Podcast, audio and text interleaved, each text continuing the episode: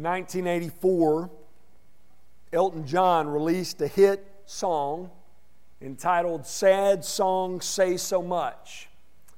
Here are a few of the lyrics from the song. For those of you who don't know, just don't sing along for those of you who do, okay? Be too distracting. It'll take away from the message. He says this There are times when we all need to share a little pain, and ironing out the rough spot is the hardest part when memories remain. Then he says, It's times like these when we all need to hear the radio, because from the lips of some old singer, we can share the troubles we already know. Then the chorus goes like this Turn them on. Turn on those sad songs. When all hope is gone, why don't you tune in and turn them on? And then he explains why. He says, Because sad songs say so much. In this song, Elton John is describing how it is helpful at times for someone who's feeling sad, for someone who's going through a dark and difficult time, to listen to an old sad song from someone who's been there. Well, this morning, we are going to learn that the same is true in our spiritual lives. When we are going through dark times, difficult times spiritually, it is helpful for us to hear from other believers who have been there, who have been where we have been, who have felt what we have felt. Well, guess what? God gives us that in His Word. This book is filled with story after story, letter after letter, psalm after psalm, written by and about people who have been there, who have been through what we have been through. They have felt what we have felt, they have experienced what we have experienced. There are certain writings written in this book about people who have been through the best of times and through the worst of times. And, and this morning we're going to talk about the latter. And we're going to learn, as we turn in the book of Psalms, we're going to learn that not only do sad songs have a lot to say, but sad psalms have a lot to say. Y'all can give me a hard time later about my cheesy title. But it's true, sad Psalms say so much. If you have your Bibles, turn to Psalm 130. Psalm 130. Before we begin studying this psalm, it's important for you to know that while the book of Psalms is labeled as poetry, there are various kinds and types of poetry, various ty- kinds and types of psalms within the book of Psalms. There are wisdom psalms, praise psalms, psalms of lament, psalms of thanksgiving, psalms of remembrance, kingship psalms, psalms of confidence. Psalm 130 is a psalm of lament. And these psalms are pretty easy to detect. Lament means an expression of grief. And if you've ever read through the Psalms, you know the psalmists do their fair share of expressing grief. They are numerous and, and obvious, these types of psalms. And I believe that the songs we sing should also reflect this. One thing that I love about the ministry of Matthew Smith and Indelible Grace is that they are committed to reintroduce these old, rich hymns of the faith to the church. And something you find when you begin to read those old hymns, you find that they are rich theologically. One, because a lot of the songwriters were theologians as well. But, but something else you find is it follows this pattern in the book of Psalms. There were many old hymns of lament. It seems today that we have more just praise songs today, which is good because the Psalms contain praise psalms, but we also need songs to sing when times are rough because oftentimes we, we find ourselves there. And the songwriters understood this. They understood the importance of sad spiritual songs and how they minister to the believer. The psalmists, they recognized this as well. That's why we have so many lament psalms. If you're ever reading through the psalms and you come to a psalm that's just sad and gloomy and depressing, if the psalmist is just crying out to God, saying, Where are you, God? I, I cried to you. Why have you not heard me? That's a psalm of lament. And there is normally a certain structure that these psalms follow. And I want to share this with you because this will help you be able to identify these in Scripture and also study them. Look at this structure here for lament psalms. First, you have a cry for help. You have the psalmist crying out to God for help. He's in a bad way. Then you have the complaint. This is when the psalmist gives the reason why he's down, why he's upset. And then in lament psalms, you also have an expression of, of confidence in God. One thing that is consistent with these psalms is while they're written to express grief, they end with a great with an expression of great confidence in God. And you certainly see those elements in Psalm 130. So, for the rest of the morning, what I'm going to do is I'm going to explain to you what this sad psalmist is telling us here in Psalm 130. Notice the first thing that he's telling us. Point number one this sad psalmist tells us to cry out to God in the midst of despair. When you are low, when you are down, what are you to do? We learn from the psalmist cry out to God. Look up to him, cry out to him. Look at verse 1. The psalmist says, Out of the depths I cry to you, O Lord. Now let's just stop there for a minute and let me ask you this. How many of you, when just reading verse 1 of this psalm, can relate to the psalmist here? How many of you have been there? Be honest. We all have, right? We've all felt this way at one, way, at one time or another. If you're not there now, you will be. Maybe you're here this morning. You're wondering what to do. The psalmist shows us here. He honestly, openly, in all humility, cries out to God. Let me ask you this How many of you, when you're going through it, when life stinks and nothing is going right, you like to hang out with, now be honest with me, smiling, happy people with the attitude of sunshine and rainbows? that say that life is awesome for me right now. And their advice to you is hey, smile and just put on a happy face. When life gets you lemons, you know, it better be out of striking distance, right? Well, here's the great thing about God's Word.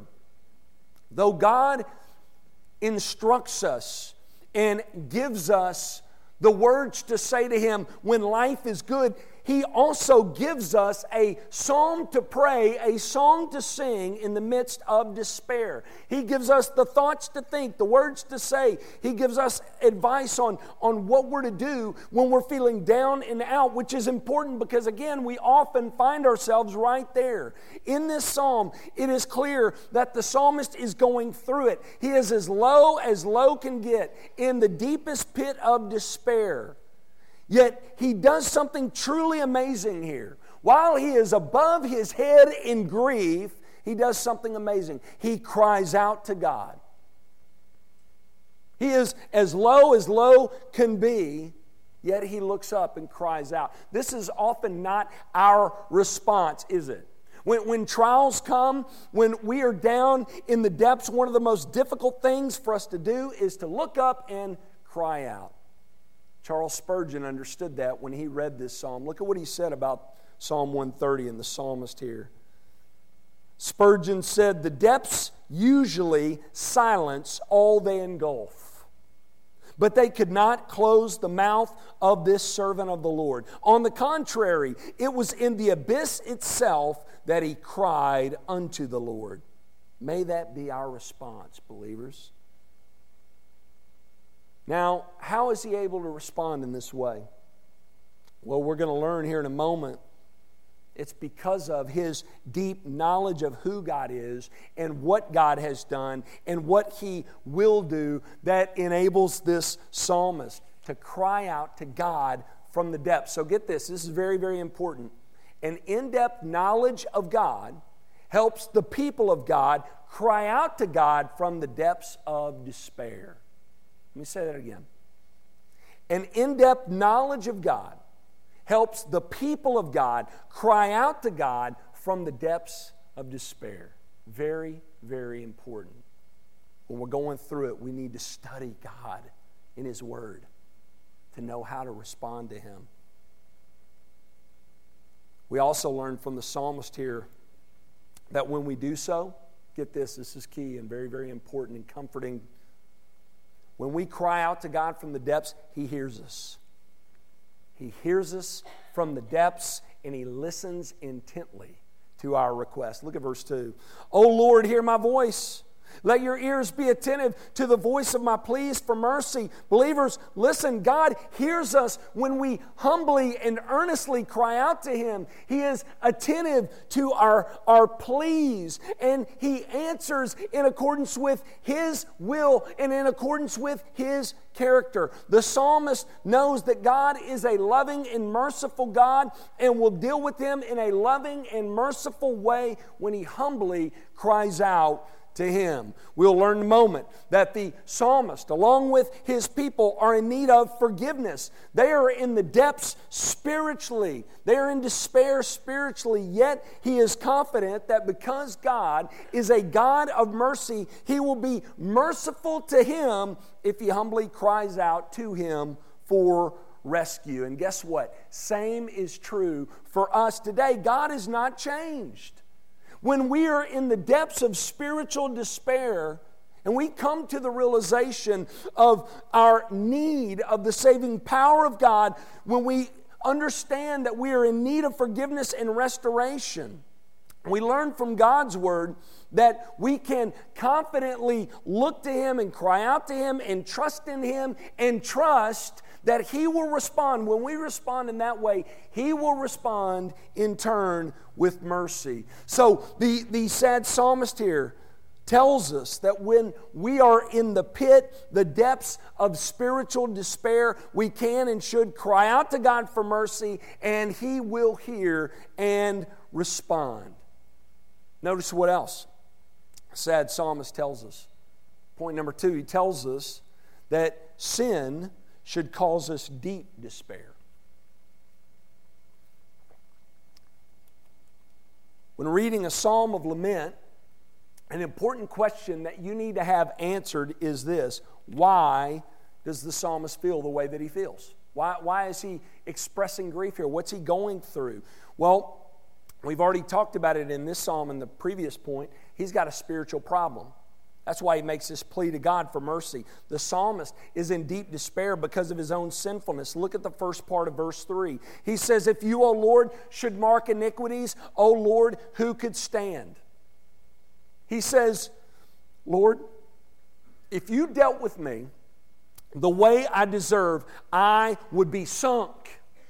I would not be able to stand before you. I would be pronounced guilty as charged. You would throw the book at me. If you dealt with me in accordance with my sin, you would condemn me, you would curse me, you would cast me out, you would send me to hell. The psalmist is wrestling with and is burdened by the biggest, deepest problem we face in this life the problem of sin. And folks, hear me, believe me when I say that it is a big problem that should concern us greatly. We should be deeply grieved over our own sinfulness. And if you're not, there's something wrong with you. You need to do some business with God this morning. Because here's the problem with the problem of sin people don't see it as a problem, and that's a problem. It's true.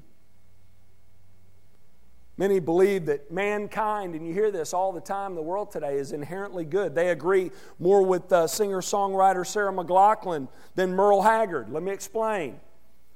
Sarah McLachlan once sang, We are all born innocent, and believe me, we are still innocent. Whereas Haggard sang, I turned 21 in prison. Doing life without parole. No one could steer me right, but mama tried.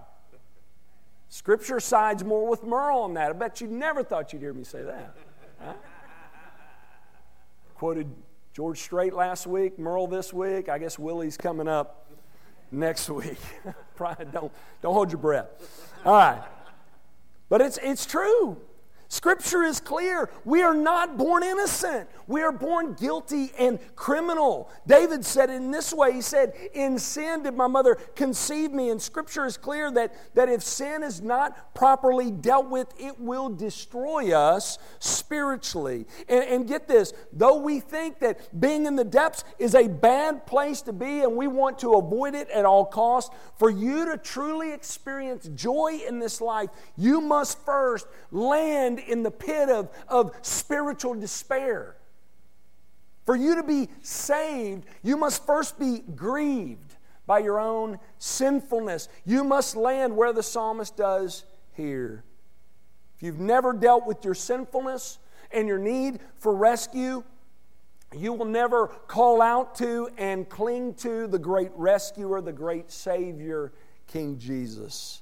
And for those of you believers in here that think you're off the hook on this point, think again. Let me tell you, you too need to be grieved by your sin. If you are not mindful of your struggles, you cannot move forward in faith and be all of who God has called for you to be in Jesus. This is why the Puritans used to pray for tears. They would pray for tears that God would break them because of their sinfulness and the reason why they wanted tears for, for their sin is because they desired to grow in godliness. So, this is the second truth we learn from this sad psalmist. The sad psalmist tells us that sin should cause us deep despair. Third point. The sad psalmist also tells us God's salvation gives us confidence in the midst of despair. Look at verses 4 through 8. He says this But with you there is forgiveness, that you may be feared. I wait for the Lord, my soul waits, and in His word I hope. My soul waits for the Lord more than watchmen for the morning, more than watchmen for the morning. O Israel, hope in the Lord, for with the Lord there is steadfast love, and with Him is plentiful redemption, and He will redeem Israel from all His iniquities. Though the psalmist here is deeply burdened by his own sinfulness and, and, and the wickedness of his people, we also see here that he has great confidence in the God of salvation. He has great hope in His great Word. He knows the character of God from His Word. He knows that God is a God of mercy from His Word. He knows that God is a God of grace from His Word. He has learned these truths from studying God's Word, and in response to God from these truths in His Word, he trusts Him. He places his faith in Him. He says in verse 3 Lord, if my being right with you is on my shoulders, I'm sunk, and so is everybody else. But he said, With you, there is forgiveness. He says, Though I'm deeply troubled, seriously bothered by my own sinfulness, I know. How does he know? Again, from God's Spirit revealing the truth from God's Word. He says, I know that my salvation, I know that your forgiveness is not based on my deserving of it. That's why the psalmist could express great confidence here. He says, Though I'm in the pit, I will wait on the Lord. My soul waits on the Lord. More than watchmen for the morning, more than watchmen for the morning. Now, this imagery here is familiar to us, right? We talked about this actually when we were studying through the book of Habakkuk. You see this imagery of a watchman used again and again in Scripture. A watchman was one who was appointed to keep lookout for approaching danger. And the toughest times to do this was through the night. It was the most dangerous of times as well. At night, a city was most vulnerable, and there were four separate times when four different watchmen would, would keep watch. And the psalmist here is speaking of this last watch of the night before the dawn. These watchmen, they would look out with great longing, but also with confidence, with certainty that that sun was going to rise. They had their eyes fixed for the first spot of daylight. And when the sun would rise, they would rejoice as the dangers in the dark would fade. The psalmist says here, He waits for the Lord and His great salvation in this way. God promised to bless the nations through His Messiah. And the psalmist here, his eyes are fixed. Like that watchman in the fourth watch of the night, his eyes are fixed for the Savior to come. And when Christ came, believers, light broke forth through the darkness. It was the dawning of a new day. Because of the coming of God's Son, there is now forgiveness and rescue for sinners. This psalmist here is eagerly and confidently looking forward to that great day of salvation promised by God. Think about it for just a moment. Listen, if sin is our greatest problem in life, then the salvation that God provides is the greatest gift for sinners. And because that is true, because sin is our biggest problem, salvation is God's greatest gift to us. Because that is true, listen, His gospel is the greatest message on earth. You can just easily follow that logic, right? In verses 7 through 8, the psalmist shares of this great gospel message with this people, which should be our response as well, right, believers?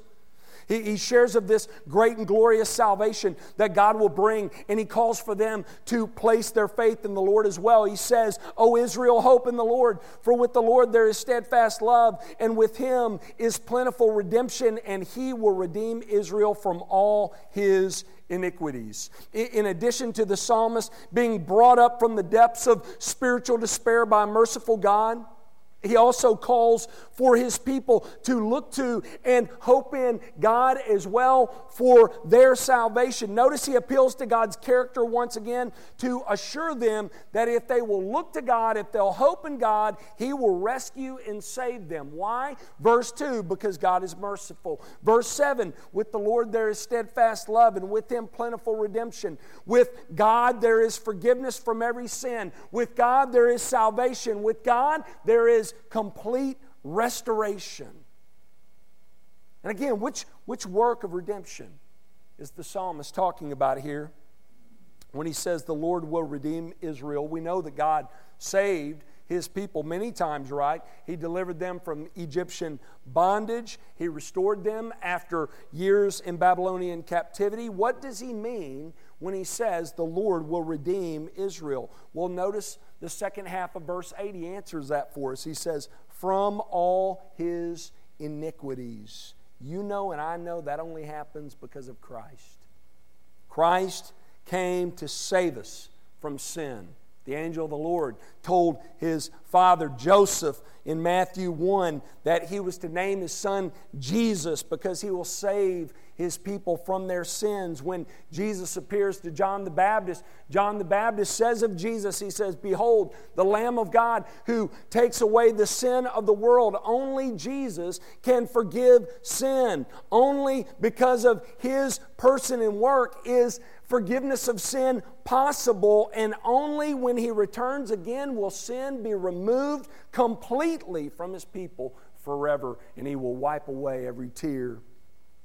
While the details of this great work were concealed a bit from this psalmist, God's great promise of a Messiah to come and salvation for his people is what gave this psalmist hope in the midst of despair. Believers, our confidence in the God of salvation should be even greater than the psalmist. Do you realize that? You know why? Because we've seen the full scope of it.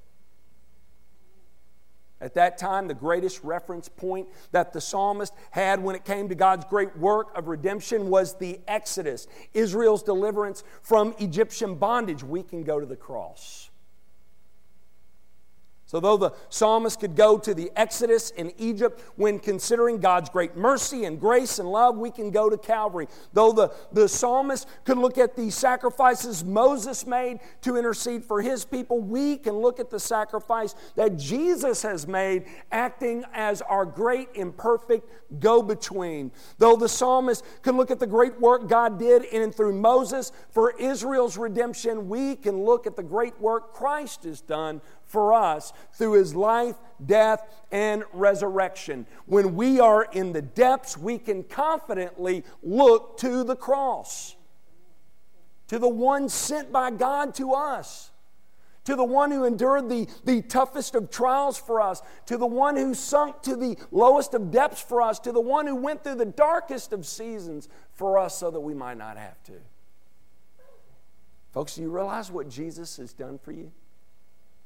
You realize how far He has condescended down in order to redeem us? He left the riches of heaven for us. He did not cling to his status and all the benefits of deity. He took the form of a lowly servant. He was despised and rejected by men. The purest of all to ever live was betrayed and denied and tried and beaten and mocked and hung between thieves on a shameful cross for us. He paid the ultimate price for us. Death and judgment he endured for us so that we might not have to. You want to have a hope that transcends your circumstances. You want to have a confidence that does not waver. Through the toughest of trials and the darkest of storms, then I urge you, if you have not, place your faith and trust in Christ alone for your salvation. You're going to have an opportunity this morning if you have not, if you're not trusting in Christ. When I'm finished praying, Matthew Smith is going to sing one more song for us. He's going to lead us in singing on Jordan's stormy banks. And as he does, I urge you to consider the great love God showed for us in sending his son to live and die and rise for us. And if you're here this morning, you're not trusting in Christ alone for salvation, I pray today be the day you forsake your sin and bow the knee to King Jesus. Would you pray with me?